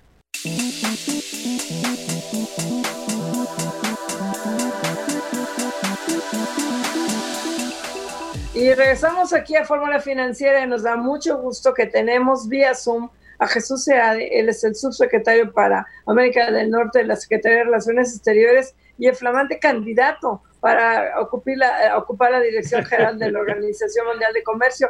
Jesús, gracias, muy buenas noches. Buenas, buenas noches, Mari Carmen. Encantado de estar contigo como candidato a un puesto de elección popular mundial. ¿Qué tal, eh? Sí, de un organismo muy importante. Oye, al, que ha aspirado Carlos Salinas de Gortari y no lo, no lo candidatearon, el exsecretario de Comercio Meño Blanco y no lo candidatearon. Y tú traes aquí el apoyo total del gobierno mexicano, lo cual está muy bien. Pero es la, a ver, la primera pregunta, está muy debilitada la OMC pues por todo el proteccionismo comercial de Estados Unidos y por ahora por el COVID. ¿Tienes el apoyo de tu amigo Wilbur Ross de Estados Unidos? Porque sin él, nomás no vas a llegar. Cuéntanos. no, apoyos no tengo ninguno porque no, no, no es posible negociar apoyos por adelantado en cosas como estas, porque es una cuestión de mínima decencia de parte de ellos escuchar cuáles son los candidatos y pronunciarse. Creo que sí tengo una aceptabilidad fundamental con los mayores participantes en la OMC, con Estados Unidos, espero pensar así, pero también con otros, con los europeos, incluso con los africanos. Yo tengo mucho mucha trayectoria muy importante con África, por ejemplo, América Latina y Estados Unidos también. Entonces yo espero sí contar con, eh, con el concierto de todas sus opiniones para que esto se, se acuerde, pero sin duda es algo que es una decisión eh, que debe ser técnico-política, tiene la mejor persona para llevar a cabo esto y llegar a resultados, pero hay gente que tiende a ponerlo en términos más puramente politizados, de que por regiones y eso. No es así, no debe ser así, nada dice que sea así, pero hay ideas. Hay ideas, hay ideas. Jesús, ¿cómo estás? Te saluda Marco Antonio Mares, muy buenas noches, qué gusto verte y saludarte. Eh, eh, precisamente hoy hubo un pronunciamiento, me parece que fue del propio Wilbur Ross, que decía que no iba a apoyar al candidato de Canadá pero que sí va a apoyar al candidato de un país desarrollado en referencia a lo que tú nos estás diciendo ahora, que no debe ser en esos términos eh, regionales o de países desarrollados. Eh, ¿Por qué México sí podría ser, o por qué tú como representante de México sí podría ser eh, candidato y qué te mueve o qué le mueve, en qué le conviene a México que pudiera llegar a tener la presidencia de la OMC? Bueno, muchas preguntas. Este, ¿Qué tenemos? Son dos horas que tenemos, ¿no? este, bueno, mira, Marco Antonio, en primer lugar, en cuanto a mí, eh, ¿qué me mueve? De veras que es eh, conciencia de que este medio multilateral es de la mayor importancia para el mundo y en particular también para México. O sea, muchas disputas de los últimos 25 años las hemos, incluso con Estados Unidos, las hemos llevado en la OMC. La gente no aprecia que ha sido un ancla muy importante en nuestra relación con todos los países, incluidos Estados Unidos y Canadá. Eh, ahora en el, en el TEMEC ya vamos a tener el sistema de solución de diferencias que, que el Telecán nunca tuvo. Entonces quizás se haga más regionalizado el manejo de la cuestión, pero no deja de ser fundamental para nosotros tener una OMC fuerte, efectiva, que nos ayude en nuestro relacionamiento efectivo de respeto mutuo con Europa, con China, con América Latina, con todos. Es muy importante. Ahora, eh, ¿qué me puede mover en el sentido ya geopolítico y eso?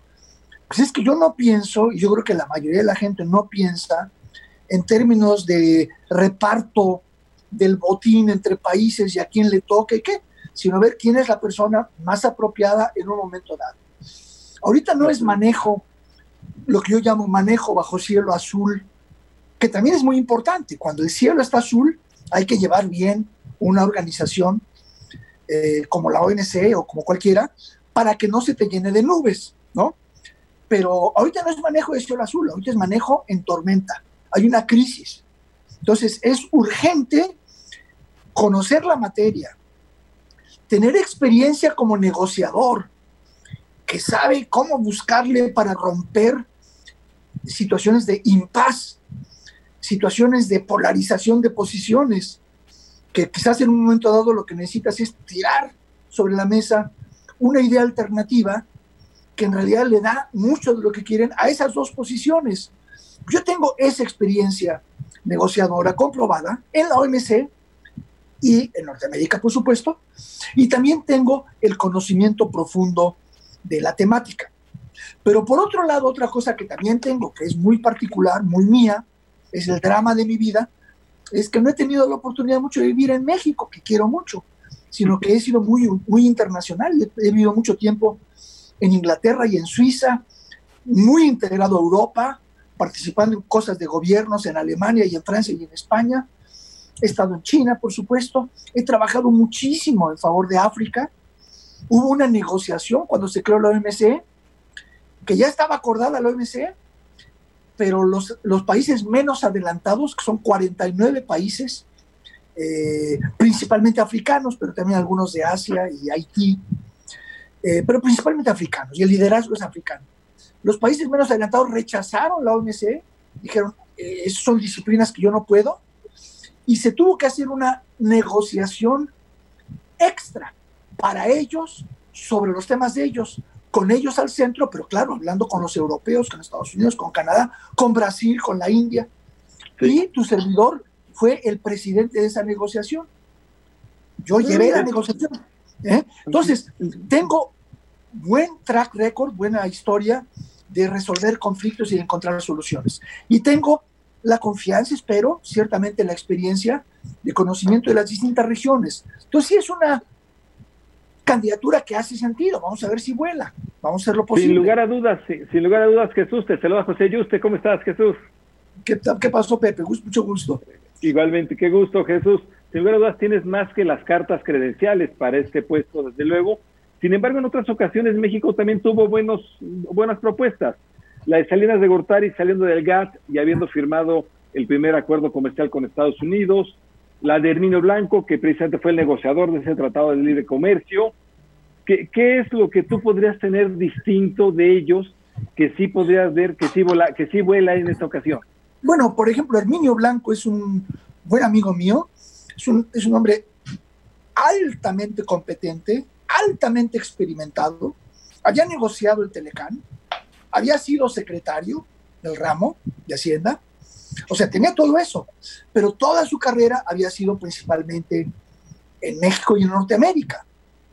No sé si haya podido eh, beneficiarse si hubiera tenido, bueno, había tenido negociación con Europa también, pero por ejemplo con China había, pues no había una relación muy cercana, México había tenido una relación muy complicada en materia comercial con China desde los propios noventas, eh, entonces yo no sé, yo no sé, no quiero juzgar. Eh, era un candidato impecable eh, y un candidato muy fuerte y, buscó esto en la mejor de las maneras, hizo una buena lid. Pero yo en mi caso lo que enfatizo es esta trayectoria que tengo que me ha llevado, incluido el aspecto personal, a vivir en China, a vivir en Suiza, en Inglaterra. He ganado sueldo cuatro meses nomás, pero en fin, he ganado sueldo en Brasil, en Brasil. O sea, he andado un poco por todos lados. ¿No? Oye, tengo la, segunda, tengo la segunda nacionalidad libanesa, Medio Oriente. Entonces, yo tengo un perfil muy, muy este, internacional y no solo perfil, convicción, y esa convicción es la que espero me lleve a eso. Jesús, los tiempos. Roberto Acevedo votó la chancla, o se fue un año antes por las presiones, no aguantó. Él era brasile brasileño. El hecho que tú ahora seas también latinoamericano puede ser un hándicap o decir, no, pues ya vino un latinoamericano, nos votó la chancla. ¿Y los tiempos? ¿Cuándo va a ser la elección? Bueno, primero empiezo con lo de latinoamericano. Es lo mismo que ya comenté. O sea, por supuesto, es un latinoamericano, latinoamericano después de otro no de cualquier país, sino de los dos mayores países de América Latina, muy importantes, pero países con un perfil comercial, histórico, muy diferente también. México ha sido muy eh, internacionalista, multilateralista. Brasil también ha sido siempre una presencia muy importante, pero inclinado a tomar posiciones fuertes, país en desarrollo. México tiene un perfil un poco diferente, no sé, pero sobre todo mi respuesta es la que ya di antes. A mí Acevedo me parece un candidatazo. Y si ahorita él fuera candidato, yo votaría por él. Sinceramente, es un, es un tipo de primera. Y Brasil tiene personal de primerísima. Su servicio exterior, Itamaraty, es muy fuerte. En particular en el área comercial, que yo los he conocido toda la vida, de primerísima. Pero tuvo, tuvo mala suerte Acevedo. Tuvo mala suerte porque, bueno, ya le tocaba él ya está en su segundo periodo. Le tocaba, le toca, le tocaba terminar su mandato en agosto del 2021. Ahora, la OMC tiene grandes reuniones ministeriales que no son anuales como las del Fondo Monetario, son menos, menos frecuentes. Eh, cada tres o cuatro años. Estoy viendo a su equipo técnico ahí. Se me cambió la pantalla. Este, sí. Eh, eh, eh, eh, cada tres, cuatro años tienen reuniones ministeriales, que son muy importantes. En este momento la OMC está en una crisis grave, de largo plazo, porque no ha logrado una sola negociación importante en 25 años, y de medio plazo, porque lleva ya varios años entrampada con los problemas entre Estados Unidos y muchos otros miembros en materia de solución de diferencias. Entonces, la OMC está en una situación muy delicada, le tocaba tener reunión ministerial en 2020 que Roberto Acevedo hubiera presidido ¿eh? y hubiera tenido todo un año adelante para descargar cualquier nuevo mandato, porque la reunión es para decir dónde estamos y a dónde vamos.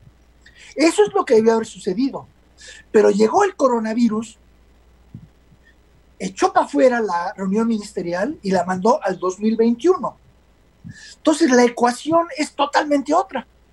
Lo que le tocaba a Acevedo hacer si no renunciaba era llegar al 2021 a presidir una reunión ministerial y a que le toquen las golondrinas, porque ya estaría terminando en ese momento. Oye, Jesús, te, interrumpo porque no, nos quedan. No, déjame acabar este concepto. estaría yéndose. Entonces, la OMC estaría planeando un nuevo rumbo con un director que no va a ser parte de él.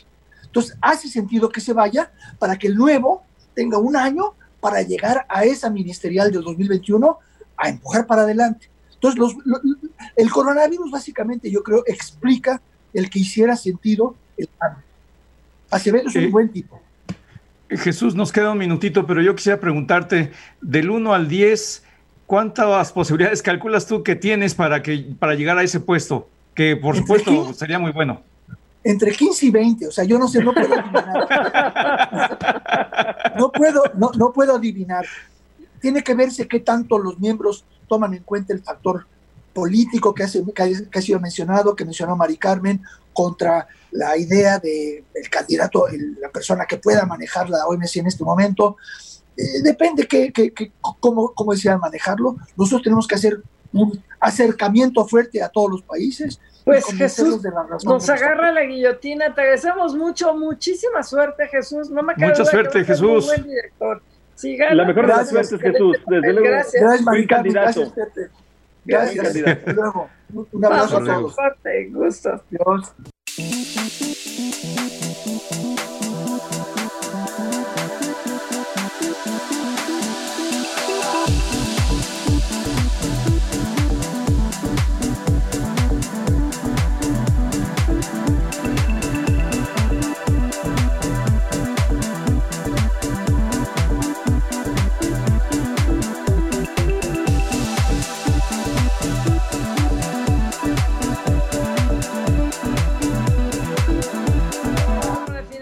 Con los avatares del Zoom. Estamos tratando de conectar con audio y desde luego video con Alejandro Saldaña, que es el economista en jefe de Banco por Más. Ya lo tenemos en audio, ¿verdad, Alejandro? Pero no te vemos, pero por lo menos podemos entrevistarte.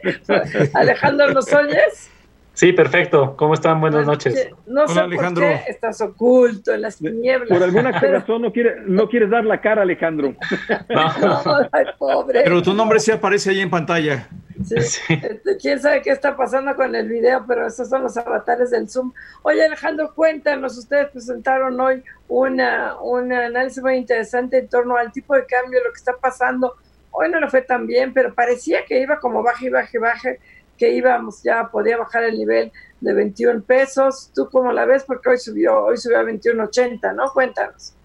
Sí, mira, creo que en las últimas semanas ha estado reflejando temas eh, globales totalmente, la expectativa de que la economía mundial empiece a reactivarse y veamos la luz al final del túnel, pues ha generado que veamos en, términos eh, generales una mayor aversión a riesgo, lo cual pues favorece activos como el peso mexicano naturalmente. Además, pues todos los estímulos monetarios que han venido por parte de los principales bancos centrales, eh, llámese la Fed, el Banco Central Europeo, el Banco de Inglaterra, pues también han ayudado a que veamos una mejora en las condiciones financieras, un relajamiento, y esto pues bueno, favorece el tipo de cambio. Digo, hoy el, el día de hoy vimos una depreciación importante, pero bueno, se mantiene todavía en un rango eh, relativamente bajo en comparación a lo que vimos a finales de marzo, por ejemplo. Claro, Alejandro, ¿cómo estás? Te saluda Marco Antonio Mares. Muy buenas noches. Muy buenas noches, Marco Antonio. Gusto en saludarte. Igualmente, Alejandro. Eh, bueno, lo que estamos viendo es algo eh, inédito en muchos sentidos, pero lo que eh, puede considerarse como, como un denominador para todos es que el principal concepto es la incertidumbre. No sabemos qué va a pasar hacia adelante, no sabemos cuánto tiempo va a durar esta, este aislamiento, si va a haber rebrote o no si la nueva normalidad va a permitir la reactivación del aparato productivo en toda su dimensión en todos los países o en algunos de ellos, en las regiones, etcétera. Pero en ese contexto de incertidumbre, ¿qué están viendo ustedes para el tipo de cambio del peso frente al dólar en los meses que vienen, en la medida que hay factores eh, diversos que permiten eh, de alguna forma leer lo que podría ocurrir? Mira, creemos que hay mucha incertidumbre, como lo mencionas, coincidimos en eso todos. Eh, hay distintos elementos que pueden representar riesgos al alza y a la baja para el tipo de cambio. A la baja, pues ya lo hablábamos, ¿no? La recuperación, la expectativa de la recuperación en la economía mundial, que al parecer tocó piso eh, la contracción en abril. Esto pues es un elemento que puede seguir ayudando en los próximos días y en las próximas semanas al tipo de cambio. Ahora, conforme se vaya disipando este, este pánico de la pandemia, pues naturalmente vamos a voltear a ver a elementos más fundamentales, seguramente más idiosincráticos de cada uno de los países. Y aquí, pues bueno, ya tendrán un mayor peso algunos elementos internos, como son pues, el incremento en la, en la percepción de riesgo que ha tenido el país, ¿no? México en general, pues las bajas en la calificación crediticia, la expectativa de que pudieran haber eh, futuras eh, recortes eh, en la calificación en los próximos años, también es, un elemento que puede empezar a pesar en el tipo de cambio, y sin duda alguna el recrudecimiento en las tensiones comerciales entre Estados Unidos y China, eh, las elecciones eh, en Estados Unidos también pueden generar cierta volatilidad en la parte final del año, dado que seguramente el tema de México por la relación comercial, por la relación en términos de seguridad y de migración, seguramente va a ser politizado de forma muy importante y veremos presiones hacia finales del año. Por eso nosotros estamos, de hecho, estimando que podría cerrar ligeramente por encima de los 22 pesos por dólar el tipo de cambio este año. Así es, Alejandro. Te saluda José Yuste. Cuéntanos, por favor, Alejandro, hoy que salió la inflación fue de 2.84% el anual.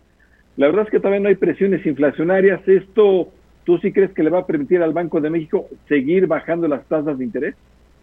¿Qué tal, José? Este, pues mira, creo que es un dato que es bienvenido por parte del Banco de México. El hecho de que la inflación general se mantenga por debajo del 3% pese a presionarse respecto a lo que vimos en abril es un, es un buen elemento que le da cierto margen al Banco de México. Sin embargo, no hay que perder de vista que la inflación subyacente, la que excluye elementos volátiles y nos permite ver eh, con mayor claridad la trayectoria de la inflación se mantiene todavía por encima del 3.5, está a niveles de 3.64 de acuerdo a la lectura de mayo y vemos algunos elementos también muy divergentes al interior de la misma, ¿no? Las mercancías alimenticias presionándose de forma significativa por encima del 4% y también otros elementos como son las mercancías no alimenticias como ropa, calzado y demás están resintiendo la caída en la actividad económica y la debilidad en el consumo. Entonces, vemos unos elementos y un balance de riesgos un tanto mixto para la inflación eh, subyacente, por lo cual, si bien a primera instancia podemos ver cierto margen para el Banco de México de seguir relajando su postura monetaria, hay algunos elementos que podrían limitar este margen. Oye Alejandro, y bueno, 22 pesos el tipo de cambio no estaría mal para fin de año si consideramos que hace un mes un poquito más llegó a estar en 25 pesos. O sea, tú ya no vislumbras que regrese a los 24, 25, por lo menos este año.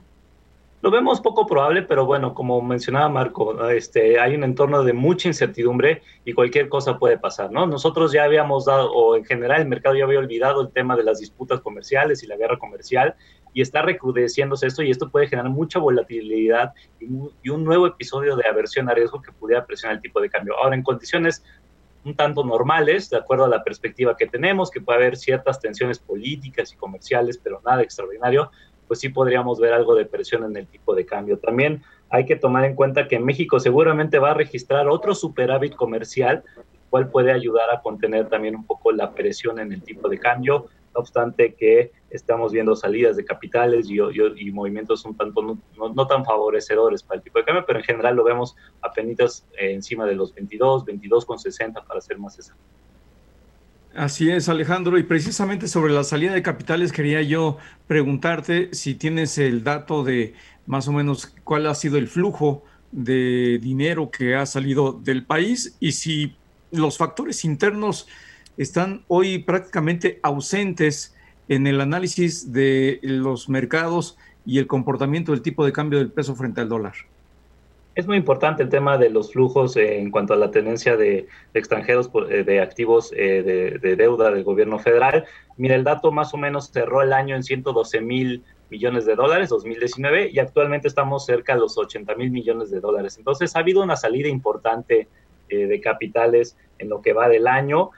al principio, pues todos este, estos movimientos y reacomodos de portafolios de inversión fue un tema totalmente global por la versión a riesgo, el pánico que generó la, pandemia y la incertidumbre asociada a ella y naturalmente hoy estamos empezando a ver algún regreso parcial de, de, este, de esta aversión al riesgo que vimos, ¿no? Entonces, la expectativa que nosotros tenemos es que estos elementos locales van a empezar a tener cada vez un poco más de peso conforme vayan eh, ya regresando a condiciones un poco más normales eh, las evaluaciones de los inversionistas internacionales, ¿no? Y ahí jugará un papel muy importante pues la fragilidad en las finanzas públicas que se ha acentuado en los últimos meses, que ya era un problema desde el año pasado, pero bueno, se ha venido acentuando, y todo el, todo el riesgo que conlleva esto de invertir en pesos, ¿no? Ahora, algo que nos puede ayudar a compensar esa parte, pues es el relativo atractivo que tienen las tasas de interés eh, que pagamos eh, en México. Todavía tenemos el grado de inversión y además ofrecemos una tasa de interés relativamente atractiva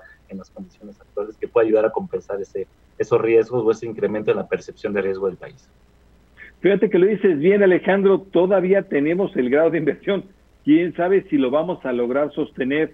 Tú si eres de los escépticos, escépticos que podemos perder el grado de inversión, ya se habla del ángel caído, se habla de camino a la perdición, hay muchas cuestiones.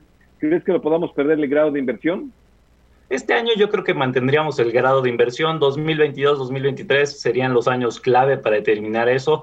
Hay muchos elementos que nos, llegan a nos llevan a creer que pues, es algo que hay que considerar y es latente, dada la fragilidad estructural que tienen las finanzas públicas. Las expectativas de crecimiento económico, no 2020, sino para el mediano plazo, son bastante pobres y débiles en un contexto en el que pues, no hay un un entorno favorable para la inversión, ¿no? que nos ayude a tener una recuperación y un rebote sostenido en los próximos años en la actividad económica y que con ello la recaudación empiece a ser un poco más eh, jugosa para el gobierno. Además, el plan de negocios de Pemex sigue generando muchas dudas, eh, la empresa cada vez tiene más problemas de liquidez y esto va a hacer que el gobierno tenga que inyectarle más dinero, dado que esta administración ha hecho de Pemex el eje central de la política económica. Entonces, vemos muchos riesgos. Si bien en 2020 no sería eh, el año en que perdamos el grado de inversión, en los próximos años no es, no es algo que podamos descartar del todo. Oye, ¿tu pronóstico para este segundo trimestre en el PIB? Eh, lo tenemos en menos 12%. Ay, se fueron abajo, ¿eh? Pues es, es, la verdad es que estamos estimando que este va a ser el peor trimestre, ¿no? El segundo trimestre en términos de actividad económica y posteriormente empezaremos a ver una recuperación económica. Hay que recordar que el sector servicios, que es el que más pesa. ¿Pronostica recuperación a partir del tercero? Sí, una recuperación muy paulatina y muy gradual. De hecho, tasas de crecimiento positivas anuales las estaríamos viendo ya hasta 2021, ¿no? Entonces, eh, creemos que el mercado laboral, el consumo y la inversión van a tardar mucho en recuperarse en nuestro país y lo van a hacer a un, ritmo bastante modesto. Pues Alejandro pues Saldaña, muchísimas gracias. Gracias, Alejandro. Gracias a ustedes, muy buenas noches. Adiós, Alejandro, gracias. Te vemos. Sí, gracias. gracias. Vamos a un corte, no se vaya.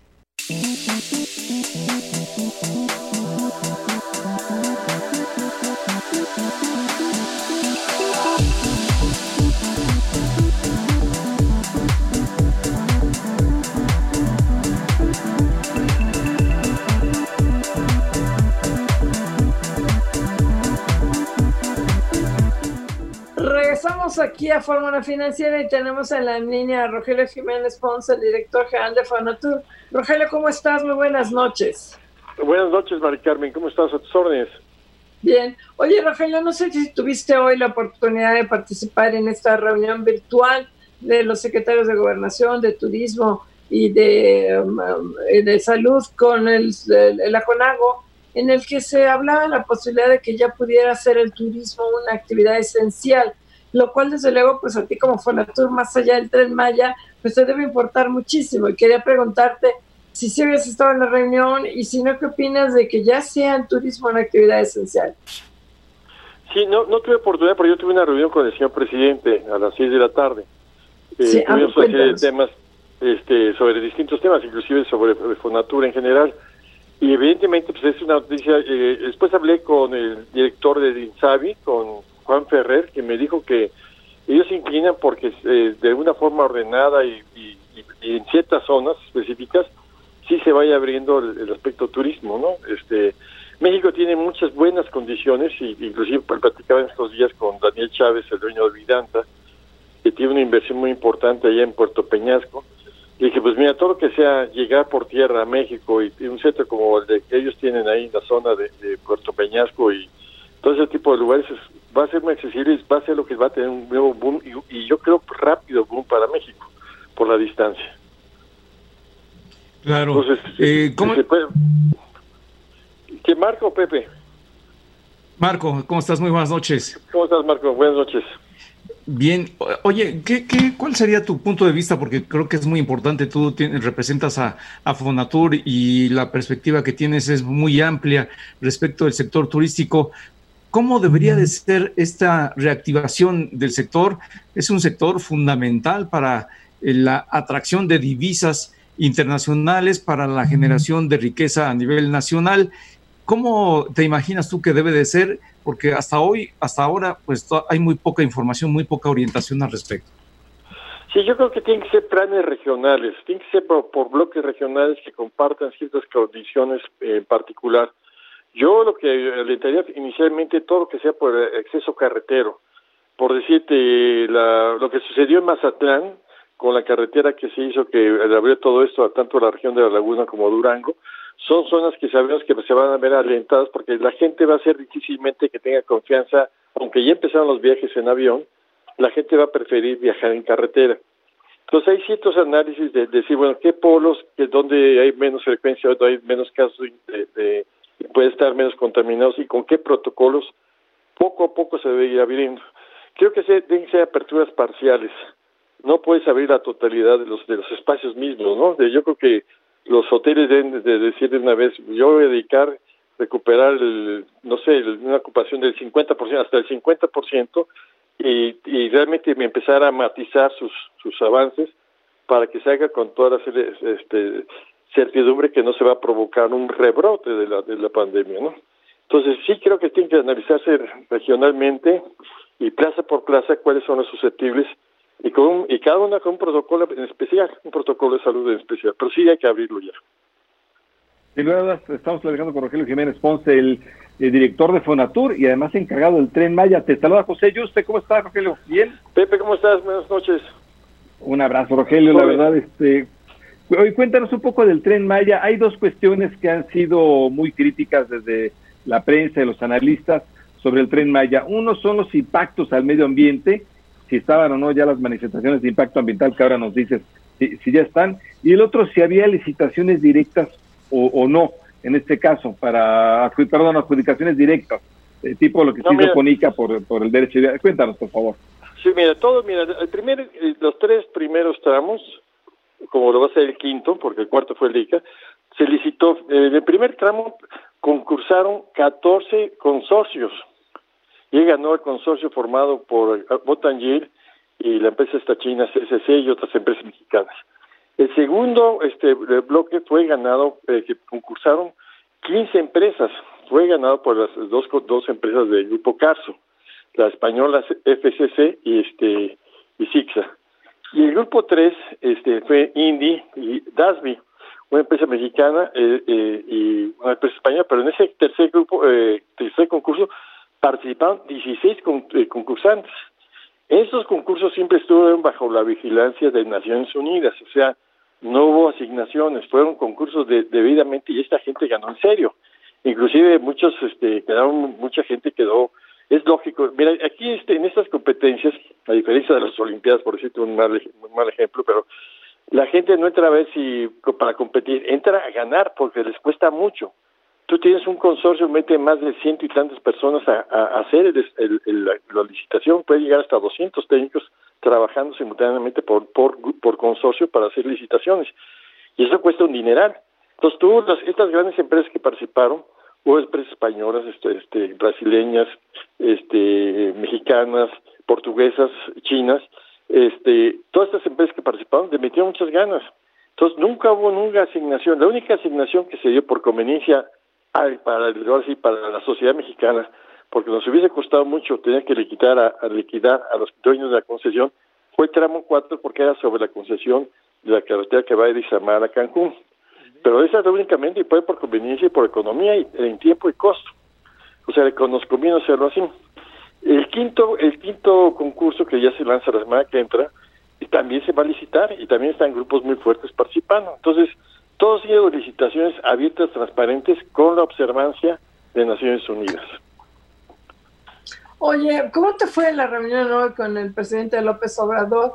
Eh, ¿Se centra en el tren Maya o se abarcan otros proyectos de Fonatur? Porque, por ejemplo, Cancún, ustedes se hacen cargo de mantenimiento de toda la zona hotelera.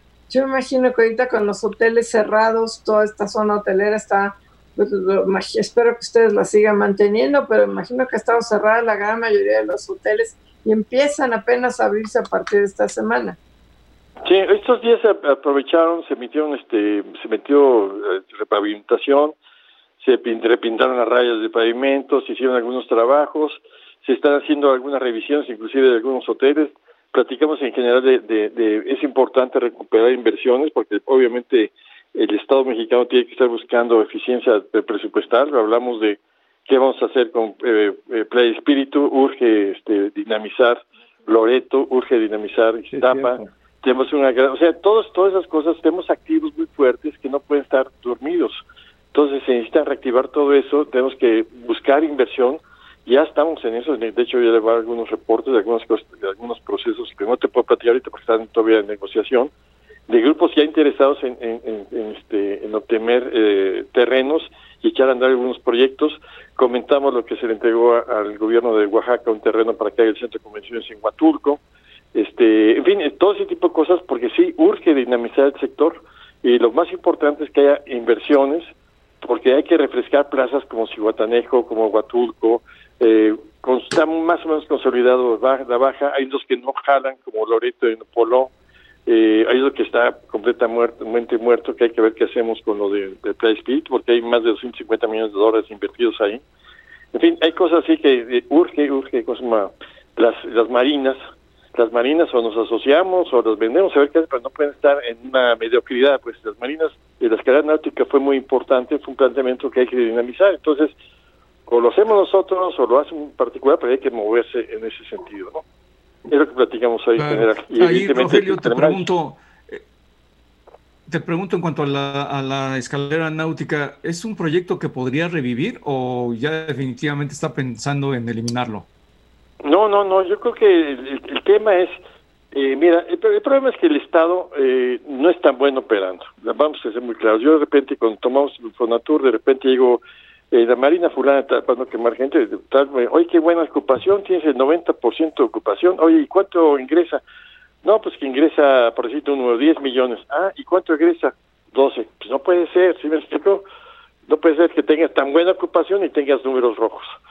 Entonces, ¿qué está pasando? Pues entonces se presta muchas cosas. Entonces queremos dinamizar, pues yo creo que ahí sí tiene que estar el sector privado a invertir, se las vendemos, se las colocamos, campos de golf que no estamos operando al 100% como debe, porque el gobierno no debe operar campos de golf. El gobierno debe ser propietario, sí, recibir rentas de alguien que esté entregado eso, o vendérselo a un, a un privado, pero no podemos estar en ese tipo de, de situaciones, sobre todo cuando tenemos grandes compromisos de desarrollo, de, ser el marco de desarrollo y no operaciones pequeñas. Yo creo que el, Estado mexicano debe volver a sus tiempos, como lo hizo con Cancún cuando empezó, como el Cihuatanejo, que todo ese gran generador de oportunidades para que el sector privado entre y opere. Entonces, creo que tenemos que quitarnos esta, esta, esta visión de operadores y empezar a deshacernos de algunos activos y la escalera náutica debe, es un buen concepto, hay que, que tienen que estar grupos comprometidos en echarlo a andar. Así es, orientador, desarrollador del Estado, mejor que más que propietario. Oye, Rogelio, eh, Playa Espíritu sonaba bien en el Pacífico, obviamente había que hacer muchas cosas, parecía una suerte de, pues si no nuevo Cancún, algo sí, este, sí un centro integralmente planeado, ¿va?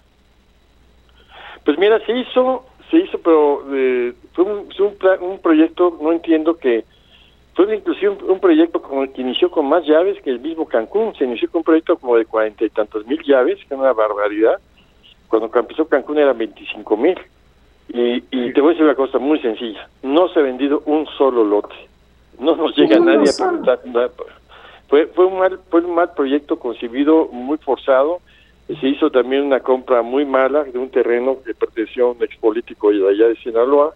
Un rancho se compró de más, costó además al rancho 120 millones de dólares. No sé de dónde habrán sacado que, que valía ese precio. Y después se le invirtió demasiado dinero, pero lo peor es que se invirtió con recursos de préstamo de Banobras que estamos debiendo. Entonces hay un déficit fuerte. Con Oye, Rogelio, está muy interesante este tema porque siempre nos sentamos al tren Maya, pero se nos acaba el programa, déjate la guillotina. A ver si podemos seguir hablando después contigo sobre qué van a hacer en Playa Espíritu. Muchísimas gracias, Rogelio Jiménez, director. Rogelio, gracias, Rogelio. Maricano, nos vemos, Paco, nos vemos, eh, Marco, hasta luego. Gracias. Marco Mares, buenas noches. Gracias, Mari Carmen, Pepe, muy buenas noches. La producción de Diana Cepeda con la asistencia de Cindy Sánchez y de José Juan Rodríguez. Gracias, nos vemos mañana. Esta fue una producción de Grupo Fórmula. Encuentra más contenido como este en radioformula.mx.